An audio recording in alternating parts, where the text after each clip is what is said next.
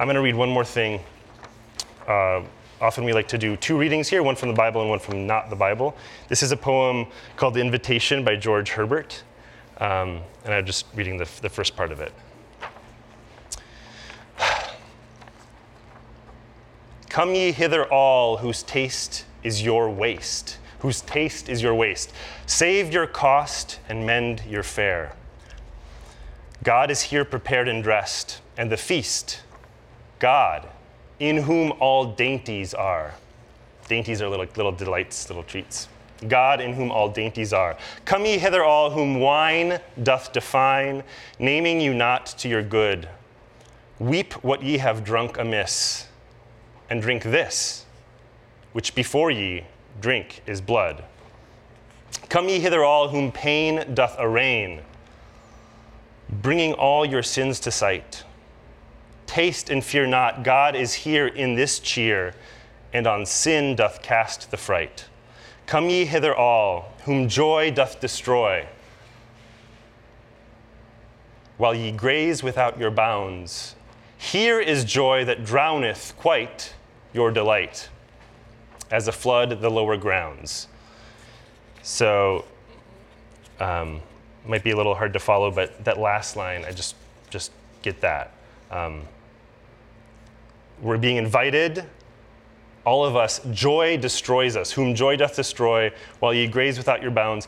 Here is joy that drowneth quite your delight. So, joy is drowning our delight. We have these little delights, these dainties, but joy is somehow destroying that.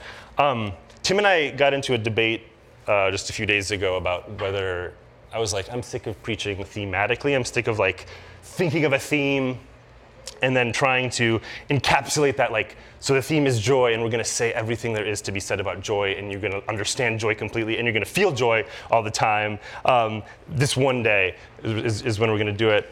And i was saying like that's part of the genius of this thing called the, the liturgical year or the, the lectionary where they give you readings. Um, so you don't have to decide it yourself. You don't have to figure it out.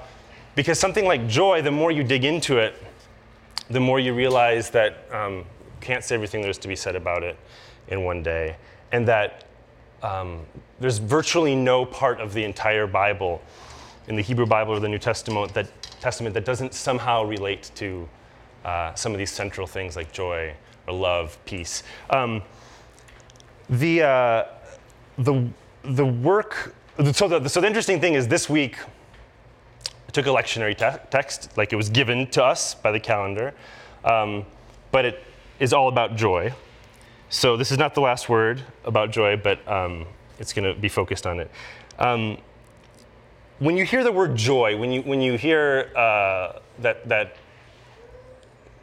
hallmark card word, what what comes to mind? What like what what what's the difference between joy and other things we might other synonyms for it? Like, like, does anyone have an idea about what it is? You want to tell me, Eric? Um, sometimes I think there's like appetites of things that we want, and then when we get them, then we're happy. But joy to me is something that's a bit deeper than the appetites. Mm. It's just kind of, a, you know, a foundational uh, happiness. Yeah. So some, but some, so like something that doesn't just skim the surface, but that touches more the whole, the whole person, something like that. Melissa, did you know? Anyone else? Is that, is that good? Pretty good. Um, I, I, was thinking about it, and like joy is this word that you know we say like joy to the world, joyful, joyful, we adore thee. Um, by the way, has anyone seen that uh, Sister Act 2, the movie?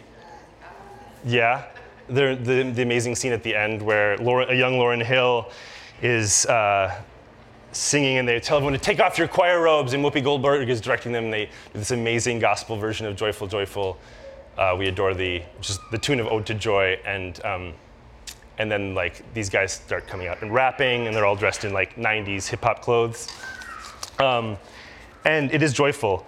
Um, but joy is this word that, for me at least, I said hallmark, for me is like, um, sounds cheesy or sounds um, insincere. Um, it sounds like something that I wouldn't use to describe uh, something that's happened to me. Um, I was asking Tim the other night, I was like, because I, I, wanted to go out and get a beer and I couldn't go um, in the end. So I asked him the next day how it was, and he was like, it's all, it's all right, it's good. It's I ate, I think he said. And I, and I was, um, I was trying to imagine Tim Kim. For those of you who don't know Tim Kim, this won't be that funny, but I was trying to imagine Tim Kim being like, "Twas a joy." Like the bar, it was it was joyful. Like I had a joyful time with my friends.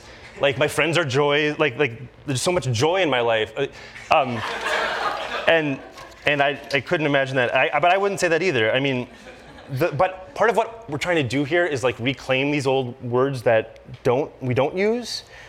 And joy is a religious word. Joy um, is a profoundly theological word. Uh, you know, I mentioned the email. You can't really understand some of these central Christian concepts unless you um, uh, have some sense of what joy is. So, for example, a central Christian concept is grace. The idea is that um, uh, God gives God's self, God gives love and life um, to us, uh, totally unmerited on, on, our part, not the result of how great or beautiful or cool we are or how much we've worked on ourselves, but it's just freely given. The, wor- the word that we get grace from in Greek is charis. The word for joy is chara. They're related. It's almost like they're two sides of one coin. So God, we receive grace, and what do we what do we experience? What's the receiving side of that? It's chara. It's joy. It's rejoicing, joy. Um, it's the word uh, gratitude in, in the Greek New Testament is Eucharistis, like Eucharistia, like when we do communion, that's the Eucharist. Um, that car in the, in the middle is the same root. Um, and so gratitude and joy and uh, grace form this kind of cool triangle um, that I don't know if we, we always, I mean, I certainly don't always think of it that way.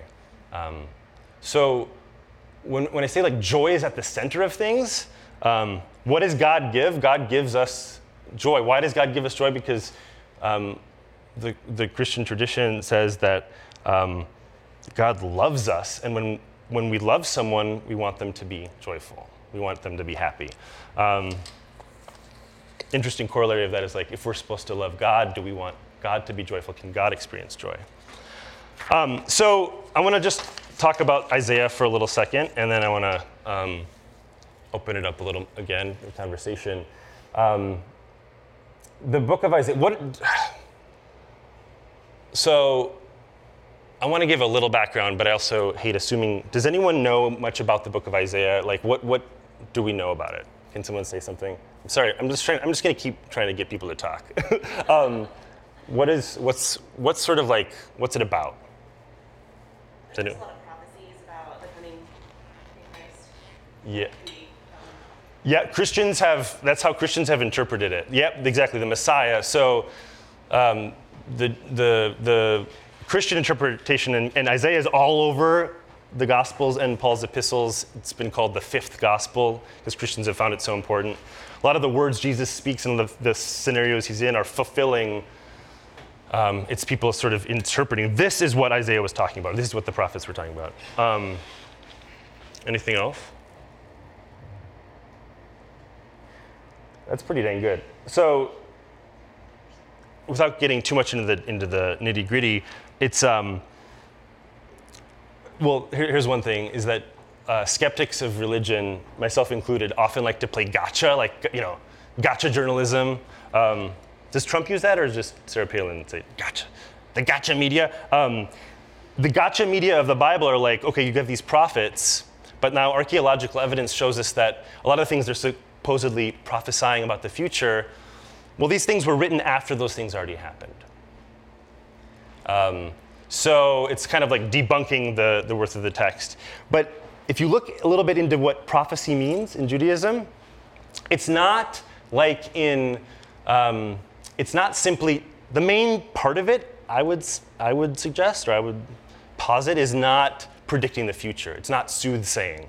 In fact, Isaiah talks about he kind of knocks, he, he like criticizes soothsayers, people who are telling, like, this is how things are going to go. So the main point of, of what a prophet is, is doing is not to tell, the, they talk about the future, but that's not the main point. The main point is to talk about what's already going on and how people are sort of uh, off track, astray, and they're trying to get them back on track. Sometimes they talk about the bad things that are going to happen, or they interpret the bad things that are happening right now.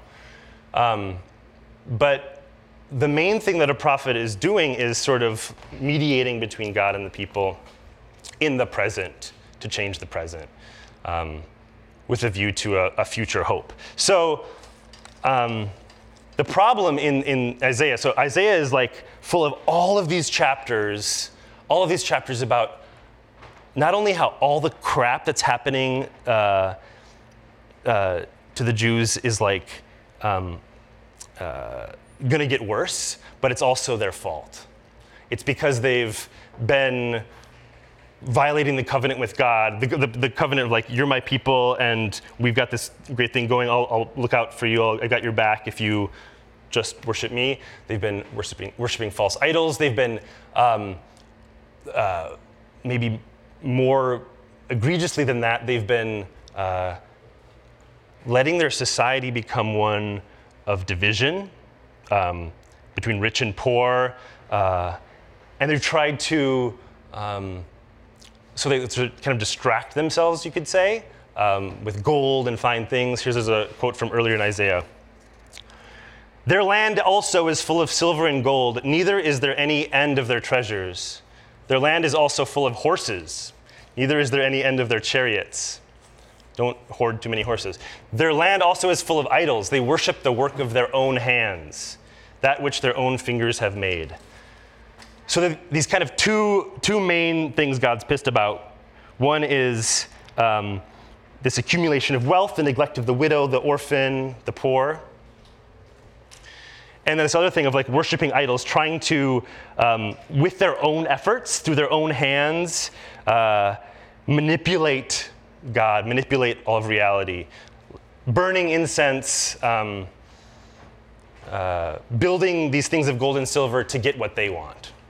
Um, rather than worshiping true God, which is um, which can't be kind of manipulated and coerced. So that's the problem in Isaiah. Um, now, what does that have to do with our lives? I, I don't know. I think it has. I, I'm thinking about all the problems in the world, like how they might map onto what was going on um, when Isaiah was written over these different time periods. And um, it's one of those things um, that if you start thinking of one problem and, and kind of like look for them a whole bunch of other ones start spilling out. So there's all these uh, all these crazy things that in our world, like economic inequality, um, that is uh, being exploited. Um, the, the, the fear and unsettledness of that is being exploited, uh, you might say. Um, the rise of the far right in Europe and in the US. Um, I was just thinking for any of you who naively be- believe that like progress is automatic and it just happens in a straight line, um, I was thinking, you know, Elie Wiesel died yesterday, and it's always um, sobering to remember how recently the Holocaust was, like how there are people still alive who were in it. Um, and then to see the eeriness of the rise of these far right groups, even in Europe today. Um, and the situations that are similar, the economic uh, f- uh, worry and fear, um, the appeal to xenophobia and racism um, as a sort of scapegoat, the rise of charismatic leaders who promise to make everything okay, um, make America great again. Um, by the way, we love Republican. If you're Republican, that's cool. We love you here. But uh, I'm just going to lay my cards on the table. Um, the, uh, so there's all those things, right? There's like great progress in LGBT um, rights and acceptance, but then there's um, the sad truth that for too, too often, for too many people, um, to be gay means to live in fear, to be gay means to live in shame. Um, I could go on and on. There's, there's, um, this weekend is often the wor- one of the worst weekends for violence in Chicago. Um, there is a lot to worry about. Um, and then here at Root and Branch, there's stuff to worry about. There's uh, the fact that people who we love, um, uh, some of you who are new may not love them yet, but I'm sure you would if you got to know them. But they're leaving. We've got we got like four or five really wonderful people, including Justin, who was up here, who are leaving this summer. We're young. We're rootless. Ironically, um, we're we we have opened ourselves to relationships with one another, um, and then damn it, people leave. Um, uh, and and that's what happens when you open yourself. Um, you get hurt, and there's stuff to worry about there. And I think whether it's conscious or not, that might trigger in some of us. I know it does in me. Um, these people are leaving. It, it, triggers feelings of like, is this thing that I've found so much joy, uh, sustenance, support, um, this community? If if if we can lose people there, if people can kind of um, fall, fall away, is this thing as stable, as reliable as I thought? Is this thing um, going to always be there for me? Um, it reminds us of sort of the like ephemeral nature of, of all the good stuff. So the question is, in the face of that, um, and you could say in the face of our complicity in a lot of this crap that's going on, in the face of our inaction, in the face of our um, participation in these systems of oppression, um, how are we supposed to feel joy? That's what's such a weird, that's what's so weird about Isaiah. It's like, you guys suck, reality sucks, but rejoice. It's going to be okay. Um, and the connection between them is very, um, very hard to attribute a cause and effect, something we can do. So, um, let's see here. I already talked about that.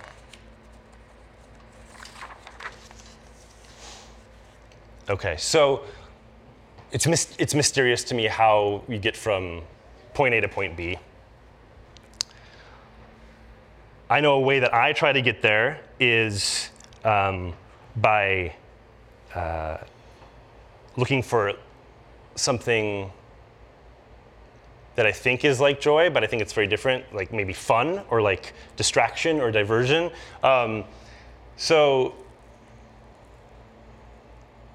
and this is this is particular to me. Maybe does anyone do the Enneagram? Does anyone know what that is? It's like this kind of cheesy new age, but also helpful thing. Tim hates it. Carrie loves it, right? Carrie's an eight. Um, I'm a seven. And so this might be, it's kind of like a way of figuring out, based on your personality type, what your particular strengths and weakness, weaknesses are, and supposedly like written in the cosmos and developed hundreds and hundreds of years ago. But anyways, I'm a type seven, and like our kind of cardinal vice is, um, is so the, the good thing is like we're the enthusiast, we, we have energy, we want to lift people up, we want to bring life into, into the world. We want to have adventures. The sin, the dark shadow side, is um, kind of driving yourself to always seek out new fun experiences or distractions. Um, ADD might be another way of putting it. Um, but I don't think that's limited to sevens. I think that's something maybe some of us here do. The way I do it, so you can hear my son out there. Uh, he, I, I, have to wake up um, every night and feed him.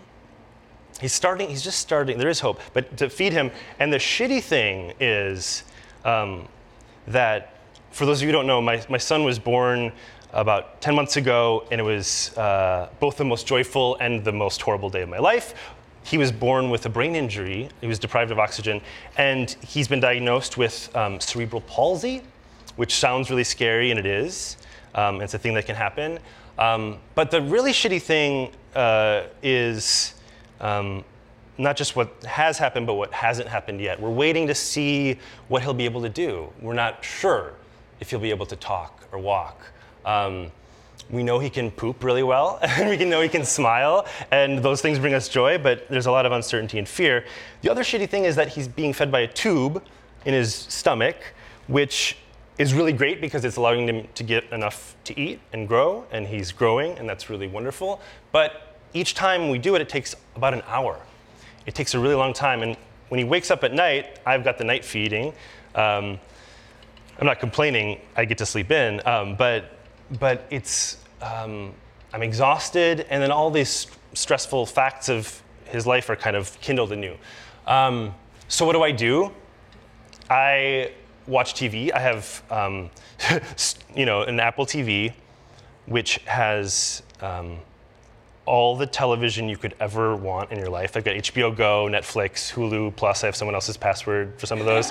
Um, and, you know, you can, unlike just flipping through cable at night, you can kind of be like, oh, but it's good TV. We're in the golden era. We're in the golden age of television. There's The Sopranos. There's Game of Thrones. There's all these like, it's it's high art. It's literature. Um, and so I'm distracted, but I'm distracting myself. And the the thing is, is that I think that this thing is going to make me feel better. I feel exhausted. I feel worried. I feel sad. But um, it's not just that it doesn't make me feel better. It's that I don't even enjoy it that much. I don't even. I'm like watching all of Curb Your Enthusiasm, and it is great. But, um, but I can tell that it's, I'm not even enjoying television on its own terms.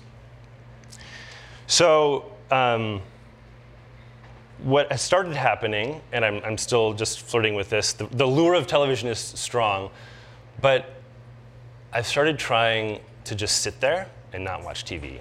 And what's scary about that is that um, you have to sit with what you're, what's going on what's happening. Um, and you have to sit with your boredom. I'm like, oh my God, that's like sitting for 57 minutes, like how boring. Um, and also, I don't know what I'm gonna feel. I don't know what's going to happen. I, I know with TV, I'm gonna watch something funny or interesting. Sitting by myself, I have no idea what's gonna come up, what's gonna bubble up. Um, and what bubbles up is often not so good. It doesn't feel so good. It's often a mixture of feeling the weight of the oppressiveness of what's happening and also feeling kind of not good, so great things about myself, sort of some judgment, like, why am I, why am I distracting myself? Why am I being someone who's not fully present? Um, but what happens when I do that, when I do it successfully, is I start to want, for the first time, I start to want um, not fun, not distraction, but joy. I was like, I just want to feel joyful. I want to feel gratitude. And then I start wanting that. This is a sorry, sorry, this is a long phenomenology of my little experience, but I hope I hope it'll be helpful. I start wanting that, and like I don't feel it. I'm like, oh, I just want to feel good. I want to feel joy. I want to feel happy. I want to appreciate what this is. This is such a miracle. My son's a miracle. I just feel tired and distracted, and and um, and I start to want it so bad that it like hurts kind of um, and there's this sort of stretching out this gap between the joy i imagine i could feel and where i am and if i'm lucky sometimes in this gap uh, something comes to fill it. I don't know what it is. It's mysterious. Um, I would call it grace because it's kind of usually comes in the moment when I give up when I realize I can't make myself joyful. And that's, I think, the link to this text. God is showing the people of Israel and Judea, of Judah and Judah, like how far away they are from where they could be. And all this like wrath, this anger, and this this you suck. This is it's like kind of stretching out a space, a gap. Um, I think so. Jürgen Moltmann, one of my favorite theologians, says that the only way we can experience joy is when it comes as a surprise, when it's something that is unforeseen. The fact that we're loved, even though we're um, often so um, kind of uh, boringly, in a banal way, kind of crappy to each other and ourselves, the fact that we're loved should be a surprise. When you really feel the fact that um, my wife still loves me even though I'm a grump and grouch every morning, that's a surprise. And, um, and, uh, and it brings me joy. um,